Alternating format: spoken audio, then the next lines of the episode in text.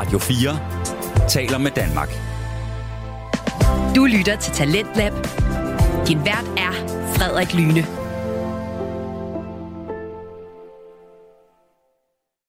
Velkommen tilbage til time 2 af Talentlab her på Radio 4. Programmet, som præsenterer til de bedste og mest underholdende fritidspodcast. Vi hørte sidste time fritidspodcasten En ting ad gangen med Tobias Bjerg og Vilas Jakobsen. Og vi blev ikke helt færdige med afsnittet i første time. Så jeg synes bare, vi skal vende tilbage til aftens afsnit, hvor det nu skal handle om endnu en dansk Nobelprisvinder, nemlig Nils Hjerne. Her kommer En ting ad gangen. Anyways, øh, men grund til, at jeg tager ham her med, det er egentlig fordi, at normalt inden for medicin og den naturvidenskab, som jeg er inden for molekylærbiologen og molekylærmedicin, der laver man ofte mange eksperimenter. Men han var, han var, han var simpelthen rent teoretisk. Men det var åbenbart kommet frem til, at jeg læste noget om, at han, vi, vi, kan, vi pipeterer jo ting, når man skal frem og tilbage, for man skal have meget små mængder, og man skal have mikroliter fra den ene til det andet og flytte over.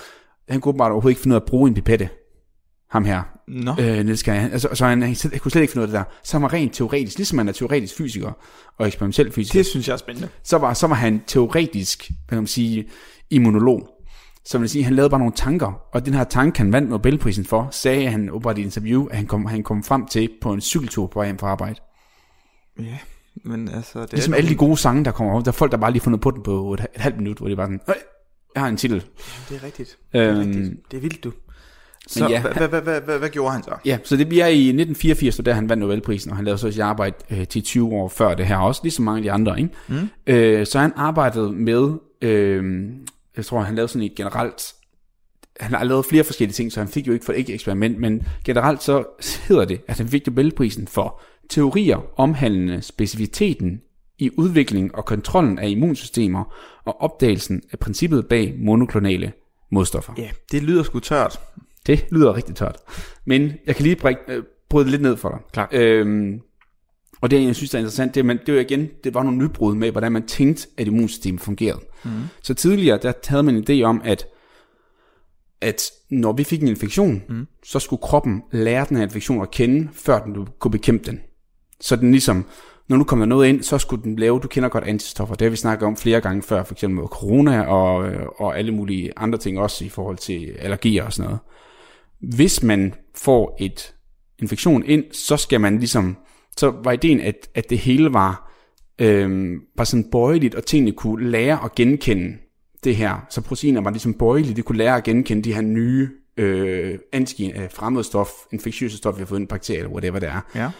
Og det, han kom frem til, det var, han tror faktisk ikke, det er sådan, det fungerer. Han tror, at vi har et øh, immunforsvar, som der allerede er forberedt til at bekæmpe alle former for infektioner på forhånd. Så det vil sige, at allerede i fosterdannelsen, så har vi udviklet antistoffer mod alle former for infektioner. Og så derefter skulle man så bare vælge den, der var bedst, og så skulle man bare ekspandere den helt vildt. Og det viser, det rigtigt? Og det viser sig er rigtigt. At vi har, så vi har noget, der kan binde med det samme. Der sker ikke nogen What? ændringer i dem. Men det, der så sker, det er, at når det er et lille kort, for at fortælle det meget, meget kort, så det, der sker, når man får en infektion, så antistofferne kan genkende, så den, der binder bedst til det her fremmede stof, vi har fundet ind, det er ligesom den, der vinder konkurrencen. Og så kommer den ind øh, sammen med nogle andre immunceller, øh, og der bliver den så modnet til at blive endnu bedre til at genkende. Og så, når de først har fået den der, der bare er helt spidsen, så går de i gang med at producere antistoffer en masse. Det er kraftedeme sjovt. Ja, Det er ondt. Jeg, jeg sidder helt og tænker, det vil jeg faktisk gerne have, vi laver et afsnit om. det kan vi Det vil sagtens. jeg faktisk gerne, fordi det er jo en vild tanke, det der med, at vi egentlig har alle de antistoffer for sådan, som grund øh, koncept Ja. i kroppen fra fødsel. Fordi jeg tænker med det samme, okay, der må være nogle generelle ting, man kan sige om, hvordan antistoffer virker, som gør, at du kan komme med det udsagn for at sige, jamen der er kun, lad os sige, der kun er 20 forskellige måder, antistoffer kan binde ja. på. Og så sige, jamen så har du de 20 forskellige måder allerede i kroppen, og så skal du finde ud af, hvis det nu er på den måde, så kan det give mening. Og der er mange flere. Okay, er det rigtigt? Ja. Nu, nu spørger jeg dig sådan direkte, har du sådan et mål, eller sådan en Ja, størrelse? jeg ved ikke, hvor mange tal, men ja, der er er rigtig, det, det, det, det, det er kan 100, lyde- 100 Mere end 100 tusinder, ja, ja, ja. Så det var derfor, vi har meget, meget få af hver enkelt af de her genkendelsesmekanismer, og så er det derfor, det tager noget tid, fordi første gang du så genkender det, så for, for eksempel det er derfor, at du får den der immunitet, det er fordi første gang, der skal du lige lære at genkende den. Du skal først vælge den rigtige, og så skal den rigtige, vil sige, hvis du ser det, den, som du har 100.000 nøgler, ikke? og så du skal finde den rigtige nøgle. Så først når du har fundet den nøgle, så kan du godt gå ned til låsmeden, og så bare lave 100.000 kopier af den. Men det tager lidt noget tid at finde den ene nøgle, der virker, Det er simpelthen spændende. Og så få kopieret en masse af den. Men så har du de 100.000 kopier jeg til næste på, gang. Hvordan, hvordan spotter man lige det? Altså i forhold til det, hvad har han kigget på eksperimenter for at få den tanke? Jeg tror, han er, jeg tror, han er, fordi at det, som der har været en idé, det var, at tidligere har man haft sådan en lamarkisk tankegang til det. Så det er Lamarck, han var en, en anden filosof og biolog, på samtidig med Darwin, som der havde en anden, gang, anden tilgang til det med evolutionen. Øh, og Darwin var faktisk sådan lidt, jeg gider faktisk ikke lige have noget med det her at gøre, fordi han er, det der, du siger, det er, Lamarck han var sådan, ja ja, vi er jo, vi er jo mates, jeg kan godt, øh, du kan da godt, øh, vi, har, vi snakker om det samme evolution, og jeg var sådan, nej, nej, nej. nej. Øh, men i hvert fald, hans idé var, at man ligesom, hvis nu, at du havde et eller andet, en, et dyr eller en organisme, der vendte sig til at kunne et eller andet, være rigtig, rigtig god til en anden ting, så den erhvervet egenskab vil leve nedarve til den næste. Mm. Og det går jo direkte imod den her idé med selektion, naturlig Ja, selektion, ja, som vi kender fra Darwin, hvor det hele er basically er tilfældigt, og så er det den bedst egnede, som ligesom overlever, og dermed giver sine gener videre. Og det er ikke, at du bliver bedre over tid, og så det, du bliver bedre til, nedarves. Og det er lidt det samme her med, at man mener, at proteiner kan ikke ligesom forme sig og være bøjelige, og dermed binde noget specielt, men det er den, der er bedst egnet, som der bliver selekteret, og dermed kan udvikle sig. Det er sgu spændende. Så det var i hvert fald nok sådan den, den, den mest vigtige. Øhm, så kan jeg lige hurtigt nævne, om det kunne næsten tage alt det her på et eller andet tidspunkt. Det var Ja, vi er, spændende. også, we are way over time, Tobias. We are way over time. Nej, nej, nej, nej, det er fint. Men jeg synes, at en ting også vigtigt, han, han fandt også ud af, hvor det var sådan, at T-celler, det er en af vores vigtigste immunceller, Ja. de lærer nemlig, fordi de har nogle de her øh, genkendelsesmekanismer på overfladen, for at de kan genkende fremmede stoffer. Men hvordan skal de så undgå at kende hinanden? Så der kommer man frem til, at de må lære at udvikle en eller anden måde at genkende selv fra ikke-selv. Så øh, fremmede stoffer fra ikke, så, altså at man finder ud af, at jeg skal ikke angribe den anden T-celle, det er min egen T-celle. Det, det lyder næsten som, du taler om bevidsthed. Ja, basically. Det ikke. Nej, nej, det- det kan man ikke sige, Helt, way, helt, helt genkendelse, og det giver så i, i en lille, et lille bitte kirtel, der hedder prislen. Ja. Øh, og det, det kommer man også med en tanke om. Det må være der, det sker. Og igen, og igen her er nemlig sådan, at det der med, at man ikke har siddet og læst noget, og så har fundet et eksperiment, der viser noget, og så tænkt, det må være det. Han har jo simpelthen bare læst en masse artikler, og så han ud fra det, han har læst, så han kommer frem med nogle nye teorier. Og så er der så andre, der har påvist det efterfølgende, at det passer. Det er jo dejligt. Det er jo øh, rigtig teoretisk fysiker fremgangsmåde. Ja, fuldstændig. Mega fedt. Øh, så det var egentlig, øh, altså om man kan sige, det han har lavet her, det har virkelig banet frem Hvad hed han? Hvad for. hed han? Han hed Nils Kai. Jamen, det er Hjerne. selvfølgelig Niels. obviously. Ja, ja, øh, obviously. Ja. Og, øh, Kæft, han kan jeg godt lide. Ni- Niels Karriere. ja, og han, What a øh, guy. og han øh, lavede også groundbreaking. Det han fandt ud af, blev så også senere hen til meget af det arbejde i at producere antistoffer, som man kan bruge i behandling, og for eksempel både behandling af corona, men også i behandling af mange forskellige kraftformer og øh, infektioner og alt muligt antiviral behandling. Øh, så, så det var igen en banebrydende forståelse for, hvordan at immunsystemet fungerer, og hvordan vi kan producere antistoffer til at behandle sygdomme. Damn. Altså, det, man kan sige, nu ser vi om 14 danske Nobelprismodtagere. Det er sgu nogle øh, seje folk. Det er sgu sejt. De har sgu lavet noget fed, fed forskning. nu ved jeg ikke, jeg tror, når, når folk hører det her, så tror jeg, de kender Morten Meldal, som snakker i starten, Ja. fordi alle hørte det nu, ikke? Og så Niels Bohr. Ja. Og så er der nogle enkelte, rigtigt, ja. og selvfølgelig dine, dine fysikervenner, der også hører det her, kender nok alle sammen De Åge måske også hørt, hørt om. Det er faktisk, ikke, det er faktisk ikke sikkert. Nej, det Fordi at vi har faktisk ikke haft så meget om Ågesborgs forskning i undervisningen. Nej. Så vi har faktisk ikke læst nogen af hans artikler, og han er faktisk ikke så tit nævnt i øh, lærebøger. Så det er faktisk ikke sikkert, at de ved det, medmindre de specifikt har fået det at vide, eller en Ja. ven. Det Men de- de har ikke men- fået det at vide gennem universitetet. Ja. Så jeg synes i hvert fald, at det var ret vigtigt at tage nogle af de her lidt mindre kendte ja, ja. ja. fysikere med. Helt sikkert. Ja, og, øh, og så vil jeg også sige, nu har jeg ikke taget Jens Christian Skov med. Nej. Øh, han er jo en stjerne her i Aarhus, hvor vi begge Yes, to er fra. yes, yes, øh, yes. Den, den, den aarhusianske stjerne, som har fået rigtig, rigtig meget øh, hvad kan man sige, fame for hans opdagelse af natriumkalium atapasen. Men det er fordi, han er så stor her i Aarhus i hvert fald, så tænker jeg netop, at vi- faktisk skulle lave et helt afsnit om ham og hans opdagelse, for den er faktisk rigtig interessant. Der er virkelig, Der er meget mange spændende. ting, vi skal lave et helt afsnit om, kan jeg godt høre jo. Ja, det er jo... Det er med en lang liste. Så er det godt, vi har masser over til at lave det. ja, Jeg håber, at folk stadig gider lidt med.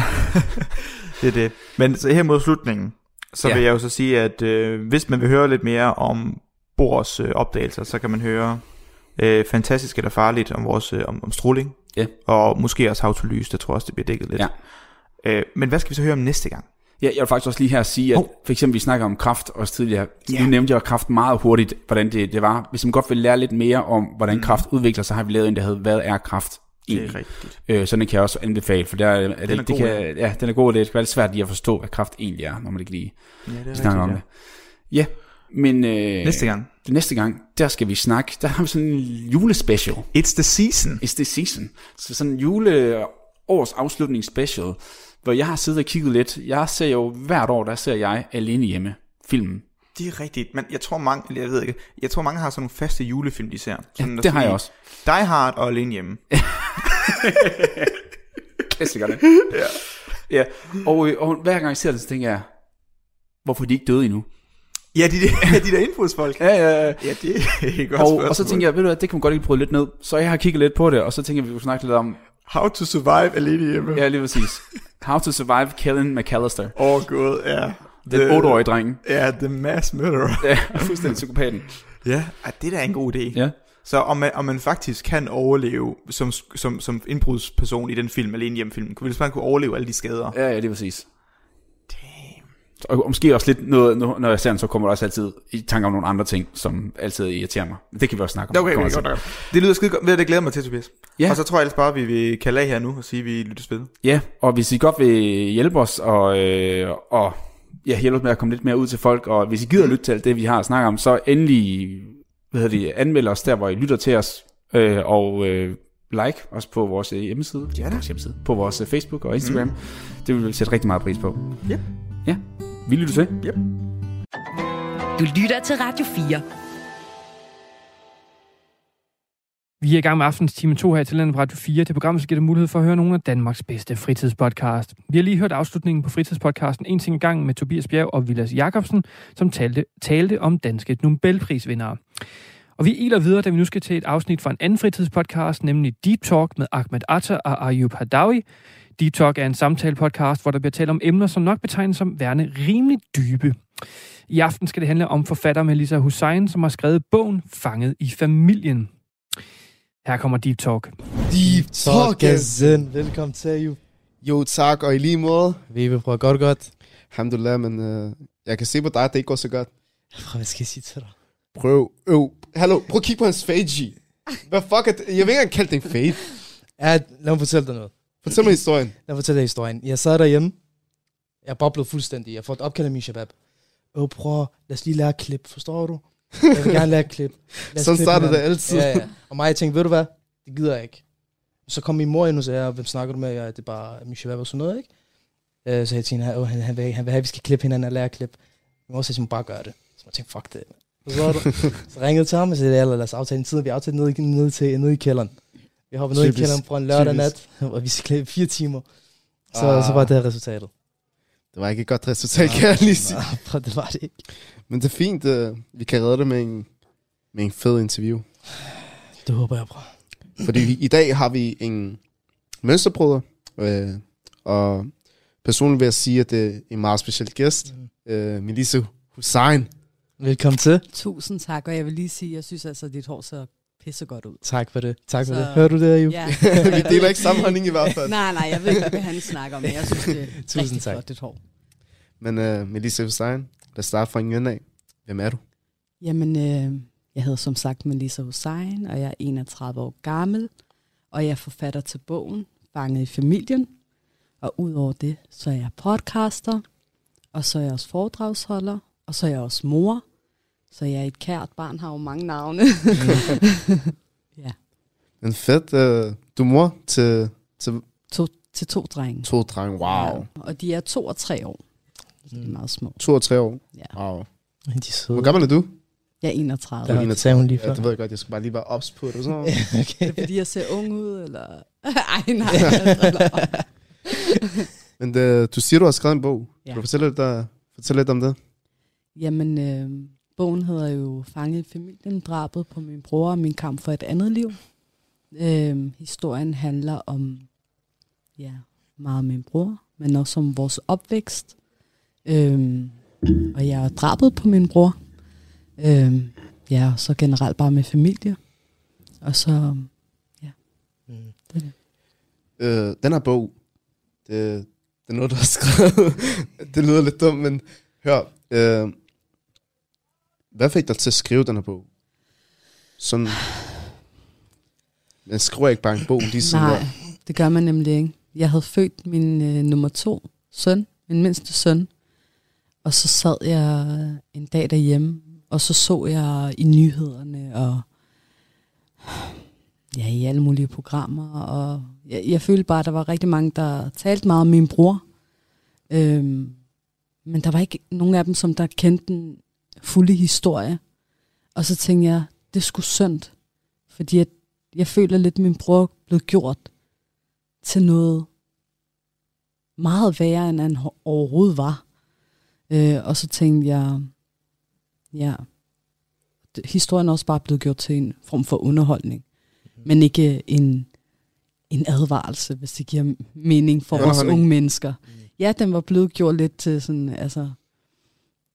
Så man altid hører gadehistorier. Ja, og, en LTF'er, ja. der er blevet skudt, og hører hans kriminelle liv, og så er der en en, der påstår, at han var bandeleder, og så er den anden, der påstår noget helt andet, og intet af det passer. Og så tænker jeg, nu skal I høre den fulde historie, og så begyndte jeg egentlig bare. Og så er det jo også meget, meget vigtigt for mig, at jeg selvfølgelig ikke ønsker, at andre unge mennesker går den samme vej som min brors vej. Så det var også derfor, at jeg skrev bogen. Det er ligesom også på en måde en... Jeg har også skrevet den til min egen dreng, så det en dag vokser op og kan læse i den og forstå den her vej. Det er altså ikke et liv i sus og dus med masser af penge, tværtimod.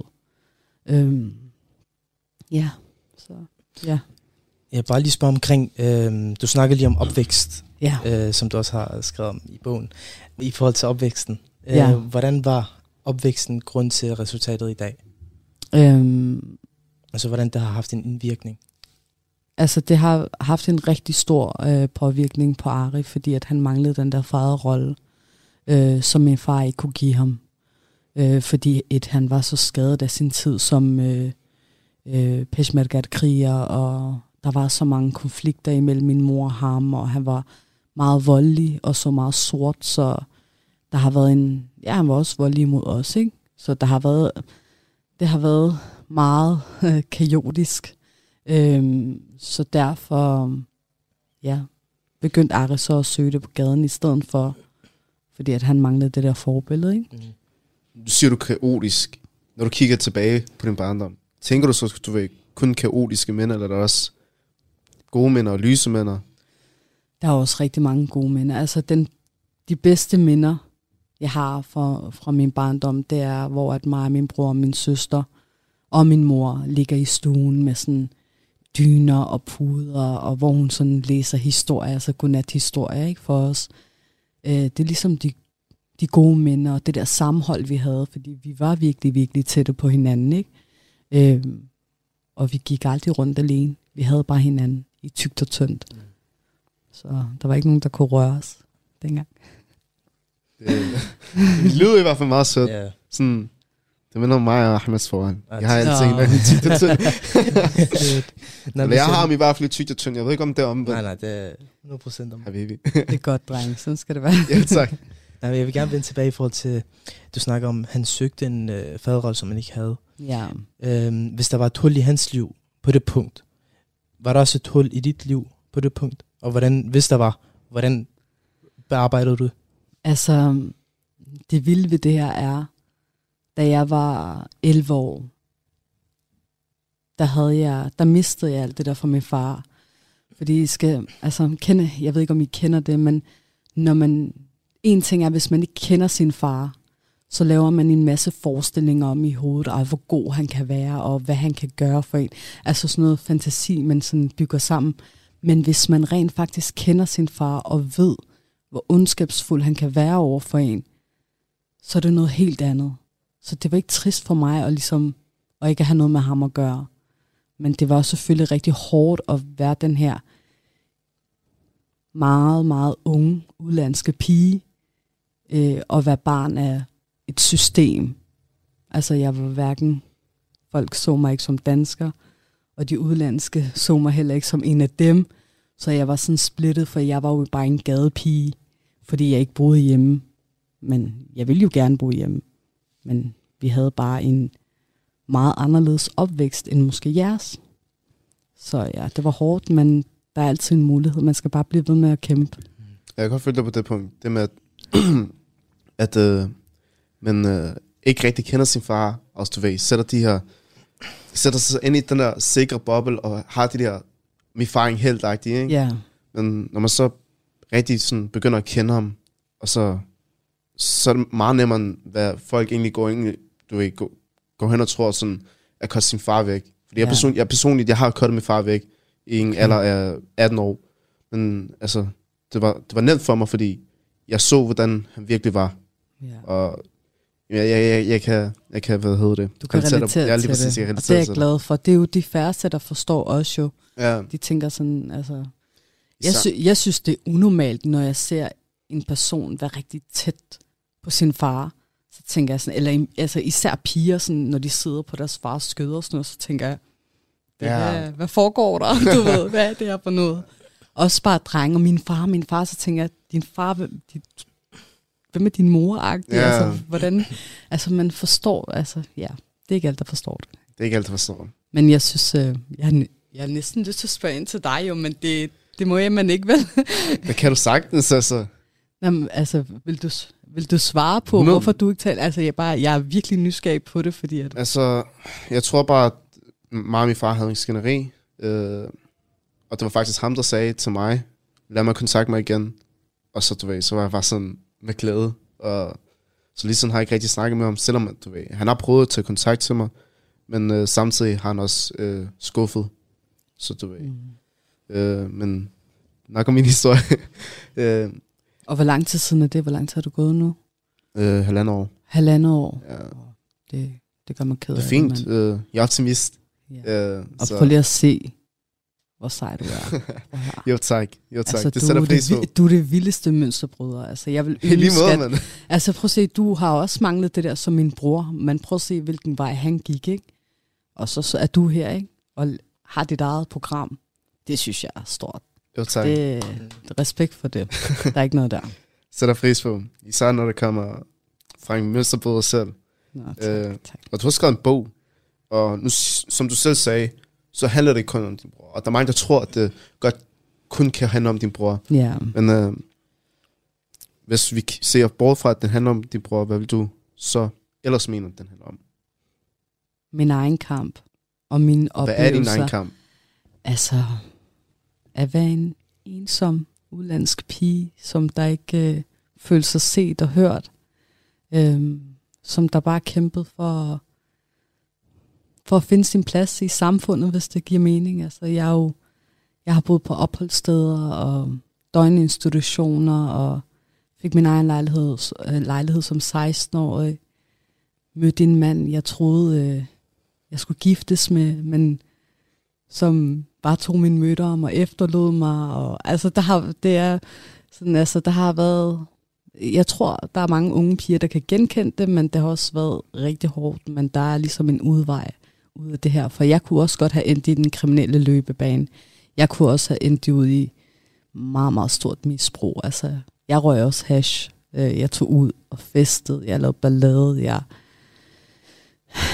Altså, bare, nu tager jeg bare et eksempel fra min bog. Øh, da jeg var 14 år gammel, så boede vi på en døgninstitution, der hed Sønderbro. Og den første pige, jeg mødte, var heroinmisbruger. Altså, hun var 14 år. Så jeg kunne også have endt den vej. ikke? Eller endt med at blive gravid som 15-årig. Altså, der, ja, det har været en hård kamp, men, øh, men jeg klarede den. Eller jeg godt mærke til, at du nævner mange gange øh, meget omkring systemet. Ja, Øh, også hvordan det har svigtet dig på en måde. Ja. Øh, hvordan fungerer det i forhold til dit liv? Altså, hvordan det fungerer til mit liv i dag. Ja, altså hvordan, øh, hvordan du ser systemet har svigtet dig, hvordan systemet har øh, været det, som du se, ser den dårlige ting, eller noget, der har ned, nedbragt dig på en måde. Altså for dem, det vigtigste, det vigtigste for dem dengang, det var bare at placere mig et sted. Uden at virkelig at, at finde ud af, hvem er den her pige egentlig? Altså, det, de havde nogle... Du følte, det papirer. var alt for overfladisk. Det var meget, meget overfladisk. Altså, jeg blev bare kastet det ene sted og den anden sted, og jeg havde den følelse af, jamen, jeg er her kun, de giver mig kun den lille smule opmærksomhed, fordi de får løn. Men der var ikke rigtig nogen, der virkelig, der var i hvert fald ikke særlig mange, der virkelig satte sig ind i, hvem jeg var. Der havde hjertet med. Der, der havde hjertet med. Der var nogle få. Jeg, jeg kan tælle det på mine fem fingre, hvem der havde hjertet med. Men, men i sidste ende, så har det været mig selv, som der skulle kæmpe mig ud af det. Ikke?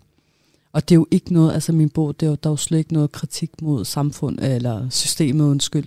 Overhovedet ikke, fordi at i sidste ende, så var det mig selv, der valgte at tage de vej, øh, valg, som jeg nu gjorde som ung. Altså det der med at lade blive professionel tyv af en alder af 13 år, det er jo helt vanvittigt, men det, valg, det var meget normalt dengang for mig og mine veninder. Øh, så ja, ja, jeg ved ikke, hvad jeg skal sige. Nu siger du, at du endte i baner, hvor du begyndte med fest og, og hash og så videre. ja. Og det ikke uh, lige den fedeste måde at be- be- bearbejde sine problemer på. Nej. Men uh, nu har du kommet tilbage på den, du ved, den rigtige vej. Ja. Men hvad fik dig til at du ved, indse, at du skulle tage dig sammen? Det var nok, da jeg, fik, øh, da jeg begyndte at arbejde med børn og unge på Vesterbro. Øh, jeg var meget, meget ung. Jeg fik det arbejde som 18-årig allerede. Og så kunne jeg godt se, at det gav ikke nogen mening, at jeg var sådan en rollemodel, men jeg var helt fucked up i det, jeg fik fri. Ikke? Øh, så, så tænkte jeg, ej, det går ikke det her. Og så ville jeg bare virkelig gerne have et andet liv. Jeg vil gerne giftes, jeg vil gerne være mor, jeg vil gerne have en uddannelse. Så selvom det var hårdt, og jeg endte tit, altså, jeg faldt rigtig, rigtig mange gange. Altså, jeg har været, både været hjemløs, og jeg har været, altså, der, jeg har prøvet det hele. Så tænkte jeg, jeg skal rejse mig op hver gang, og så skal jeg bare klare det her, så jeg kan stå stærk som min mor. Nu hvor du også nævner det med, at du er mor i den sammenhæng. Ja. Du har haft nogle traumatiske oplevelser. Du har været igennem flere punkter i dit liv, som ikke er øh, sådan nødvendigvis godt at gå igennem. Hvordan vil du øh, undgå, at sådan nogle oplevelser bliver videreført til dine børn? Hvordan vil du fraholde dem fra at se det, den side? Jeg forstår, hvad du mener. Det, altså, allerede nu, så har, kan jeg jo se, at mine børn har et helt andet liv. Altså, jeg kæmper rigtig hårdt, for det ikke ender den dårlige vej. Lad mig sige det sådan. Ej, det lyder helt fucked up, så lyder det bare som om jeg er sådan en, det ved at gå helt galt for mine børn.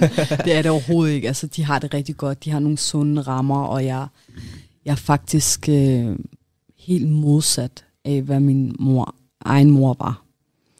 Øh, min mor hun var en, der godt kunne efterlade os rigtig meget alene, og ikke øh, ville passe os, men jeg er bare blevet sådan overbeskyttende over for mine børn, så jeg er der bare hele tiden, og nogle gange kan det godt blive lidt for meget, men altså, men ja, jeg er bare helt modsat, jeg er virkelig ops på mine børn.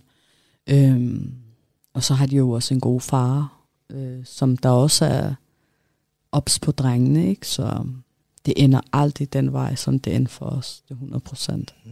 Igen så kan jeg, du ved, på en måde spejle mig i det igen, fordi sådan, når jeg kigger tilbage, så er jeg sådan, okay, min far gjorde det her, min far gjorde det her, min far gjorde det her.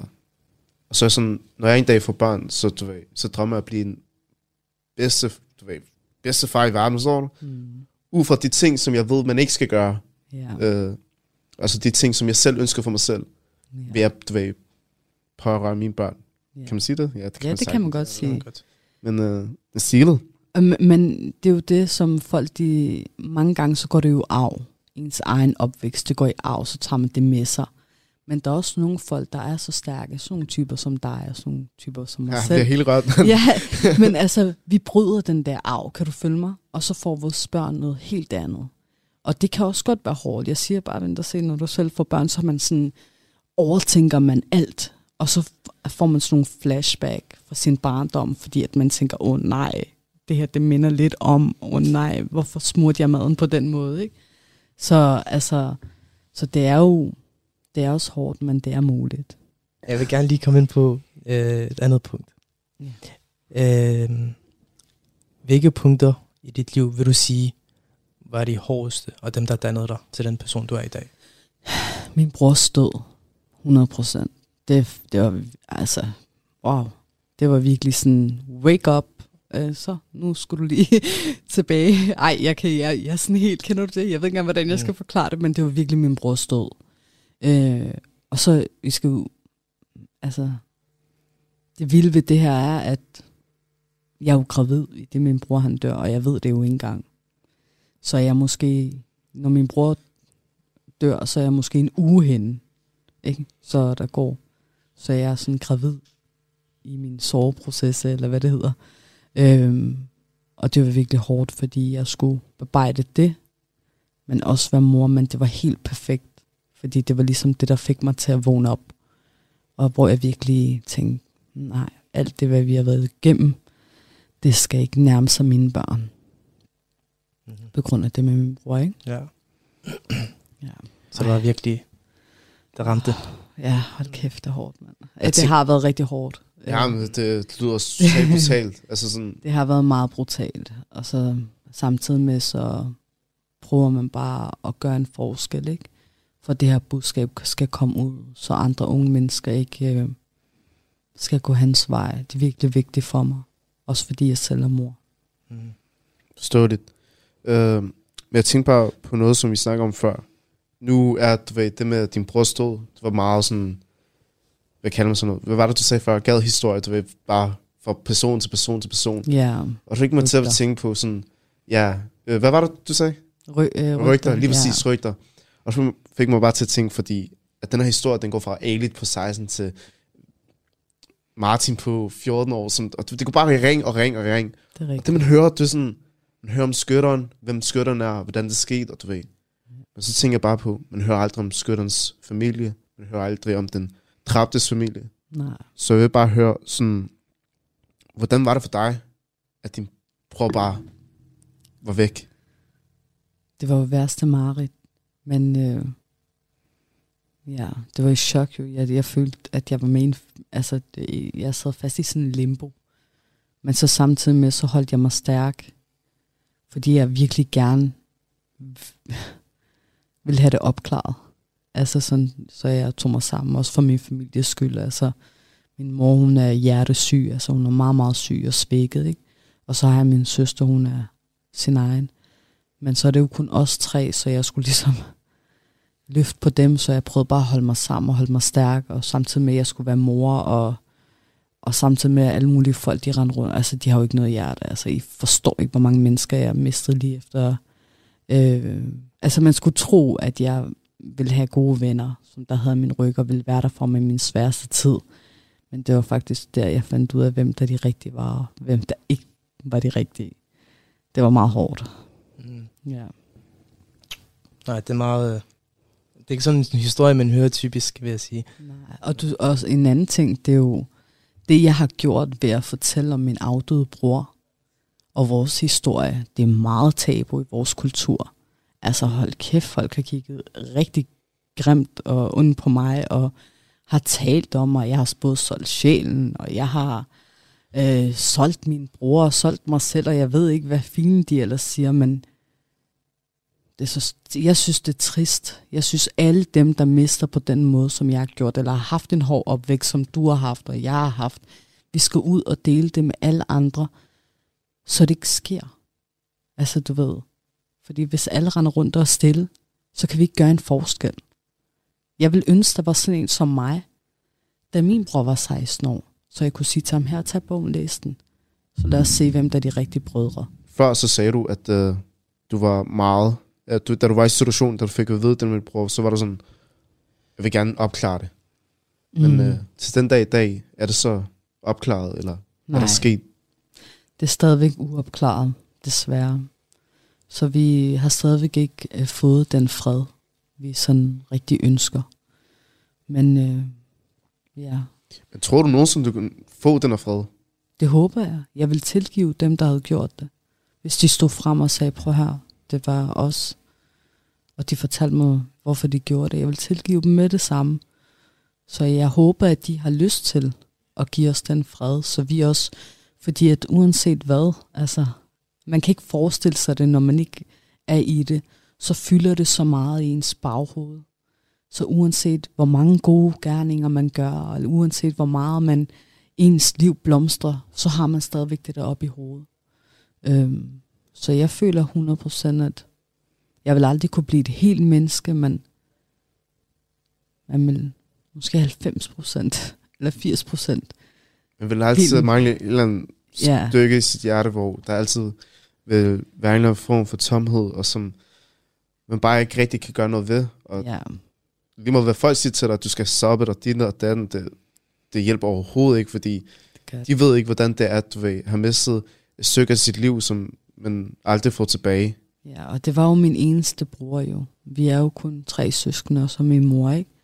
Så du ved, jeg havde da også, jeg havde drømme om, at han skulle øh, være en onkel for mine drenge, og, eller sådan, hvis jeg skulle gifte skimer, eller du ved, der er bare så mange oplevelser, minder, der mangler. Så, jamen, men igen, så er jeg bare blevet manden.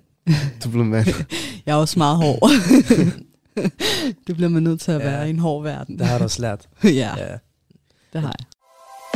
Radio 4 taler med Danmark. Vi er stadig i gang med aftens time 2 her i Talentet på Radio 4, og vi er lige nu i gang med at høre fritidspodcasten Deep Talk med Ahmad Atta og Ayub Hadawi. Og vi skal nu høre mere om Melissa Husseins historie, som hun har skrevet om i sin bog Fanget i familien.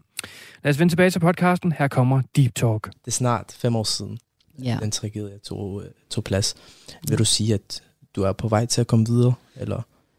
Nej, det vil jeg ikke sige. Jeg, jeg lærer at leve med sorgen. Øhm, jeg kommer meget tættere på Gud. Takket være Gud vil jeg sige, at det er helt klart, når man mister og sådan oplever noget meget, meget voldsomt i sit liv, så er det helt klart den vej, man skal gå, fordi at så får man det i hvert fald lidt bedre, fordi så kan det jo ligesom minde, at vi alle sammen skal jo væk herfra. Øhm, men øh, det går stadigvæk rigtig ondt, vil jeg sige. Og så takket være mine børn, vi har også noget at leve for nu. Ikke? Mm. Men hvis jeg ikke havde børn, og jeg ikke troede så meget på Gud, som jeg gør, så tror jeg, at jeg nok har endt et helt andet sted. Du har bukket under for, for al smerten, og Ja. Det kunne jeg godt forstå mig. Også bare det med børn, sådan, jeg kunne forestille mig til sådan en eller anden motiv- motiv- motivation og en eller anden form for glæde, som du ikke bare kan finde sådan der, sådan, du kan ikke finde det materialistiske ting, materialistiske ting. Hvorfor kan jeg ikke finde noget udtalt? Jeg kan ikke snakke, G. Jo, du er Fucking- god. Nej, tak. er god. Men material, ma- jeg kan ikke sige det. Materialistiske. Materialistiske. Jo, fuck, mand. Hvad sker der for mig? Jeg har været vikar for hele dagen i dag. Sorry. Men ja, Du er det er ord. ligesom min, øh, altså jeg er på samme måde. Jeg, er- jeg er totalt sådan sprogsvasser. altså jeg ved ikke. Sådan er det, det er kun fedt. Ja, det er ord. Ja. Og så venner og... For, det er en anden form, når det er børn. Jeg har det sådan, hver gang jeg har set barn, så er jeg sådan, wow. Ja, det, altså, det var en glæde. Det er en glæde i en sorg. Altså, det er bare den største kærlighed. Man, får, man, man opnår ikke højere i det her liv. Det tror jeg ikke At på. give livet videre. Ja, Altså, er at give livet altså, videre og har nogen, man kan beskytte. Så helt ærligt, jeg forstår ikke de der forældre, der er dårlige. Jeg forstår ikke vores egen, altså, jeg forstår ikke vores egen forældre altid. Altså, eller de forældre, der bare behandler deres børn dårligt generelt. Jeg forstår det ikke. Fordi jeg selv har mærket det der. Altså, jeg selv er mor, ikke? Det gik nogen mening. Jeg er forvirret over det. Og man kan godt have en dårlig periode, hvor man er lidt stresset. Det sker for alt. Det sker også for mig. Men at svigte sine børn så meget, at det faktisk ødelægger hele deres liv, det forstår jeg fucking ikke. Ej, undskyld mig, Frans. Ah, det er helt fint. Ja. Jeg må gerne bande her. Ja, det, Ja. nej, men smerte, det har rigtig stor potentiale. Og det er op til en selv, til hvert individuelt, hvordan man udleder den her potentiale og gør det, hvad det bliver til. Du har taget din potentiale og arbejder stadig på det, og du gør det til noget rigtig stort. Men der er mange derude, som er i smerte, i lignende situationer, mm. hvor de, øh, de, har, de, har, de har en potentiale, men de er på vej til noget helt anderledes. Mm. Og de føler ikke, at de kan komme ud af det, og de føler, at det helt går under. Hvad synes du, at de skal gøre for at udlede den her potentiale? Kom tættere på Gud. Det er nok det første, jeg vil sige. Og kigge indad. Og øh, ja, have masser af næste kærlighed. Uanset hvad der sker. Bare, bare, bare have dit hjerte åben. Kom tæt på Gud. Og så skal gode ting nok komme din vej. Og så snak om dine ting. Det har været godt. Det har været som terapi for mig at skrive den her bog. Deep talk. have deep talk med, Ja, med din, på, med din tætte, tror jeg. Ja. ja. det er vigtigt. Altså, ikke engang det alle.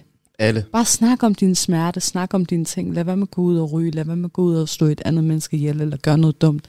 Snak om det, og gå tættere på Gud. Mm. Helt klart. Okay, nu udfordrer det lidt. Øh, jeg tænkte på sådan, lad os nu sige, at øh, Udfordrer du mig? jeg udfordrer. det er du ikke klar på. Nej, lad os høre. Jeg bliver sådan helt spændt. du får et par udfordringer i dag, men jeg Fedt, tror, det, det kan her jeg godt nok lide. kommer Det er til at være hårdeste. Lad os nu sige, at du var så heldig, at du fik øh, muligheden for at snakke med Artie igen. Ja. Hvad vil du sige?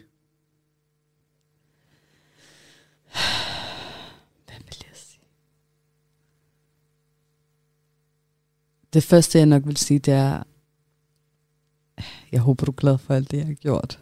For jeg har virkelig rusket i Danmark. du ved, virkelig fortalt hans, his, vores historie. Og sådan, og videreført budskabet, så godt jeg nu kunne. Så jeg håber selvfølgelig, at han er stolt af det, jeg har gjort. Øhm, og kan, kan man spole tiden tilbage? Hvis jeg kunne snakke med ham? Ja, Okay, så har jeg sagt til ham, så har jeg hævet fat i ham og sagt, du går fandme ikke den vej. Altså, jeg har været meget mere hård. Selvom jeg var hård, men øh, jeg skulle være ekstra hård er der en ting, nu siger du, at du skulle være ekstra hård. Mm, er der ting, som du ellers skulle have gjort anderledes? Jeg skulle have været bedre. Jeg gjorde det også i min ungdom, men jeg skulle være endnu bedre til at have delt den her bekymring, for jeg vidste jo godt, hvor galt det gik med min bror. Så jeg burde have været bedre til at dele det med andre. Altså andre inden for systemet. Og jeg skulle bare have sat mig og slået i bordet og sagt, prøv at nu hjælper I kraftet med min bror. Den er helt gal. Altså han har en form for autisme. De ældre drenge, de udnytter ham på det vildeste. Han kommer hjem med, de får ham til at holde vagt ude ved Inghaveparken. De, altså som 11-12-årige, får ham til at hoppe, og lade ham hoppe ind i øh, lejligheder og hive de der mm, fladskærm ud og computerting og jeg ved ikke hvad ud. De misbruger min bror, og det er nemt for ham, fordi han søger den der faderrolle. Altså en fred, faderfigur, det giver de der ældre drenge ham. Og så, og så har han også en form for autisme. Så ja, det skulle jeg have været bedre til at råbe. Jeg skulle bare have råbt rigtig højt om det. Ja, Har det fortryder jeg. stemme?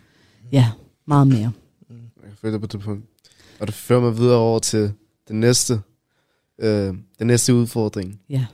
Øh, det er en tradition, vi har, øh, og det er, hvad du har på hjertet, eller et givende råd, som du vil give til vores lytter, øh, a.k.a. seere. Ja. Øh, så værsgo, kig ind i kamera, og så sig, det hvad end, Kamera ja, okay. lige der, og du siger, hvad end du har på hjertet. Min kære unge mennesker derude. Uanset hvad I vokser op med, og hvad for nogle kampe I bliver mødt af i jeres liv, så husk, der er et bedre liv. Men man skal selvfølgelig selv kæmpe for det. Det kriminelle miljø, bandemiljøet, det er ikke livet frem. Det er noget, satan har skabt. Så jeg håber, I forstår det her budskab om ikke at gå den vej. Det er ikke et liv i sus og dus. Der er ikke masser af penge. Husk, følg de gode, og ikke de dårlige. Den skal de have den. Wow, bro! Maja, jeg tog det der til mig, G. jeg kunne mærke det i mit hjerte, Wallah. Ej, mener du det? Ja, var men- sjovt. er du slukket? Nej, nej, Nej, nej. Nej, nej, nej. Ej, undskyld. Nej, nej, helt, det er Jeg helt fint, det er fint. Nej, jeg kan ikke tælle, hvor mange gange jeg har haft gåsehud gennem det her interview. Same, altså, du, du har givet mig, jeg har ledet med sådan, hvad kalder man sådan noget, øh, usikkerhed her for tiden, men du har givet mig en, en eller anden form for selvtillid efter i dag, sådan, at man om, Okay. hvad, hvad jeg egentlig har udrettet, og at øh, der ikke er mange som mig, og at jeg bare skal blive ved med at kæmpe min kamp øh, til det sidste.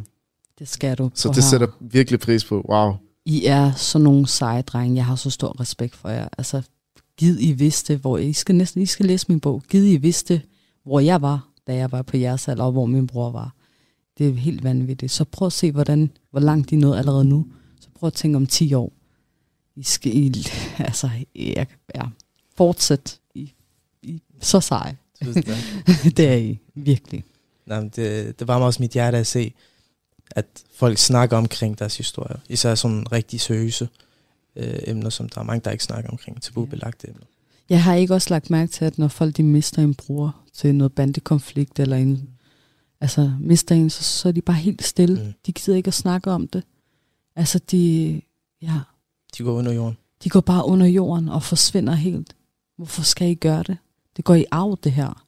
Hvis I ikke gør en forskel, hvis I ikke stiller frem og siger, det her det er, det er virkelig forkert, I skal ikke gå den her vej, så kan vi ikke skabe en forandring. Og du skal jo tænke på, det kan godt være, at mine børn ikke ender på samme vej som min bror, men det kan være, at nogle af hans venner gør. Så det er ikke kun til mine egne børn, det her budskab går ud til. Det er de andre børn, der også er de vigtige.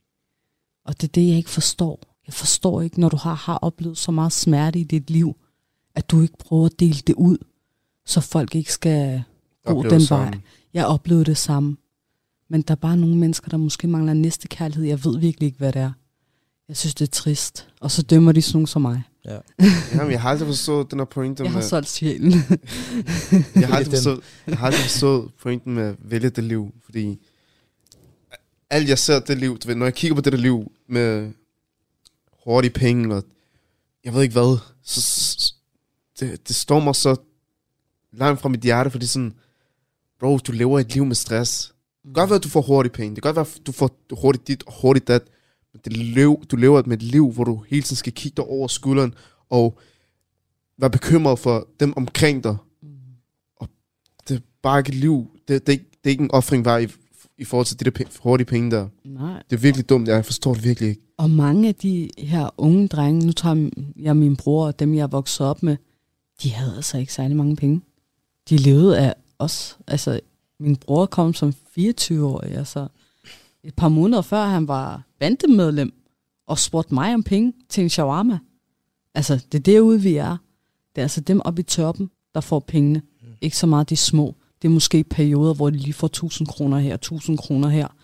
Men det er slet ikke på et niveau, hvor de kører i fede biler. Og så skal man passe på jo, fordi at det miljø, det er i hvert fald, hvad jeg har set og oplevet.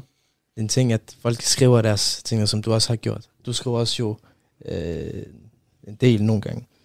Og som Kashkul også sagde, hvad du kan holde i din hånd, kan du se i dit sind, ikke? Så hvad du får ned på papir, når du udtrykker dine følelser, så er det meget nemmere for dig at fordøje op i hovedet. Det er rigtigt, det er som terapi. Det er rigtig godt. Det skal man altid gøre. Mm.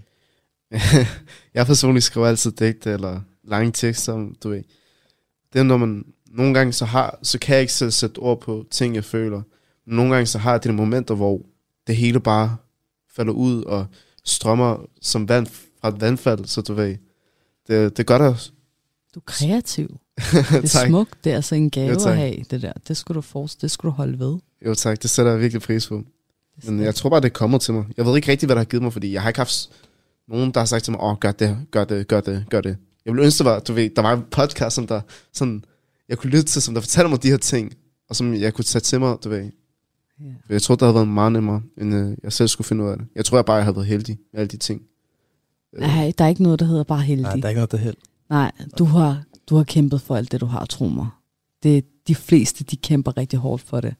Altså bare det her, som jeg har lavet, det har kostet rigtig, rigtig meget for mig på det personlige plan. Jeg kunne have et meget roligt, dejligt liv med det fedeste job og gode penge. Men så valgte jeg at gå den her vej, fordi jeg ville noget andet. Fordi jeg ville ud med et budskab. Så det du gør, det er ikke bare held. Du kæmper for det. Du kunne, tro mig, du kunne godt have fundet et andet arbejde, og så bare sige, nå, jeg lægger det her til side.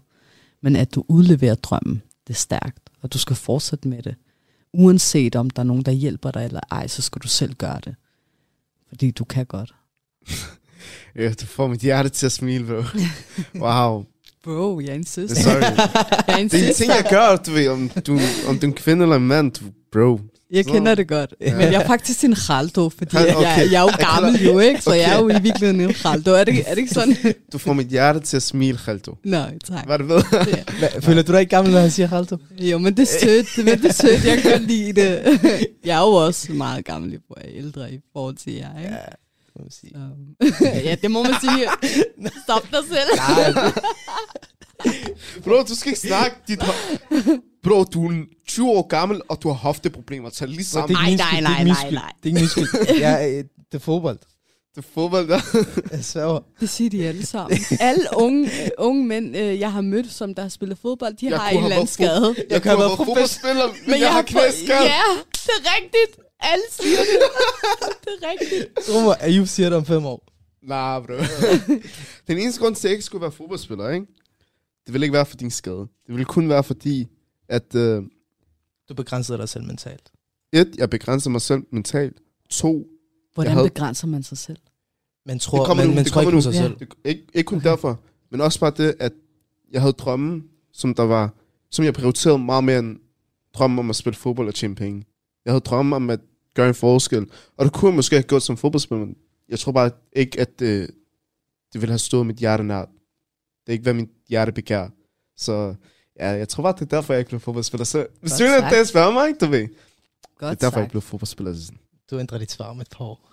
100. Jeg Sikkert. havde, et- jeg havde et knæsk. Jeg har en knæsker. Ej, men altså, det giver jo rigtig god mening. Man skal gøre det, man virkelig altså, Mm, brænder præcis. for.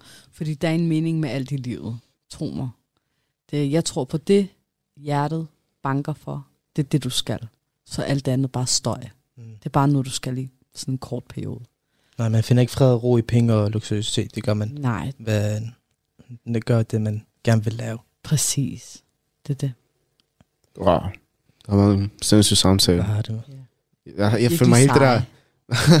Virkelig sej. Totalt. I lige måde, mand. Givet I var mine venner, da jeg var på jeres alder. Hvor, hvor, altså, hvad skete der? Hvor har vi altså, hvor har I været henne? Hvor, hvor, altså, hvorfor havde jeg ikke sådan nogen som jer som venner? Det er virkelig trist. Jeg tror, hvis Jeg du var venner med var mig og. Ahmed, ikke, den havde været hey game. Du, altså, det her, det er bare, du ved.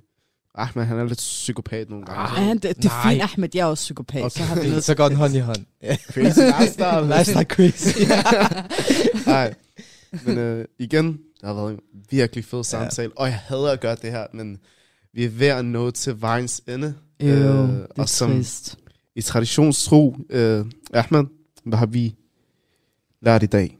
Prøv, jeg vil nok sige, at den her episode, det er den, jeg har været, været mest målløs over. Over dem, at jeg, alle, alle de, de, jeg har lavet.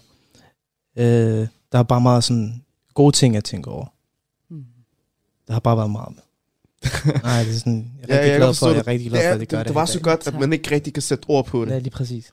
Og personligt, så vil jeg ikke sige, at jo, jeg har lært en masse ting, men jeg tror også bare, at øh, jeg også har indset nogle ting om mig selv, øh, som jeg måske vidste, men øh, jeg måske havde brug for at blive mindet om igen. Ja. Så tak skal du have, Melissa Hussein. Jamen, det er mig, der takker. Og, og igen, øh, for at øh, genopfriske det, du sagde, lad være med at vælge det der liv, fordi det Nej. bringer dig kun hovedpine, og det bringer din pårørende, eller din tætte, hovedpine, så det er overhovedet ikke det værd. Absolut ikke. Når det så er sagt, tak for din tid, Melissa Hussein. Jamen selv tak. Tak for det, dreng. I er super seje. I lige måde, mand. Gå ind og følg. det skal være nu. Skal jeg nu gå ind og abonnere os? Ja, gør det. Kom i gang. Og husk at læse bogen. Ja, husk, ja, at husk at læse bogen. Ja. Ja, Jeg husk at skal, læse jeg skal selv lige med læse den. Ja, jeg skal også. Bro, faktisk ikke. En ting, som jeg, jeg har set folk skrive, bro, ikke? Det har, der har sådan, der, der, der er tændt op for en drøm om, at jeg skal skrive en bog en dag. Jamen, Det jeg skal tror- du. Jeg håber på, at du gør det. Jeg gør det Skal 100%. Jeg skal tilbage. Jeg kommer til at... Det, Jeg håber, tror du på det. det. Altså, Jo, når jeg kigger på dig, den måde, altså, du er kreativ, det er I begge to.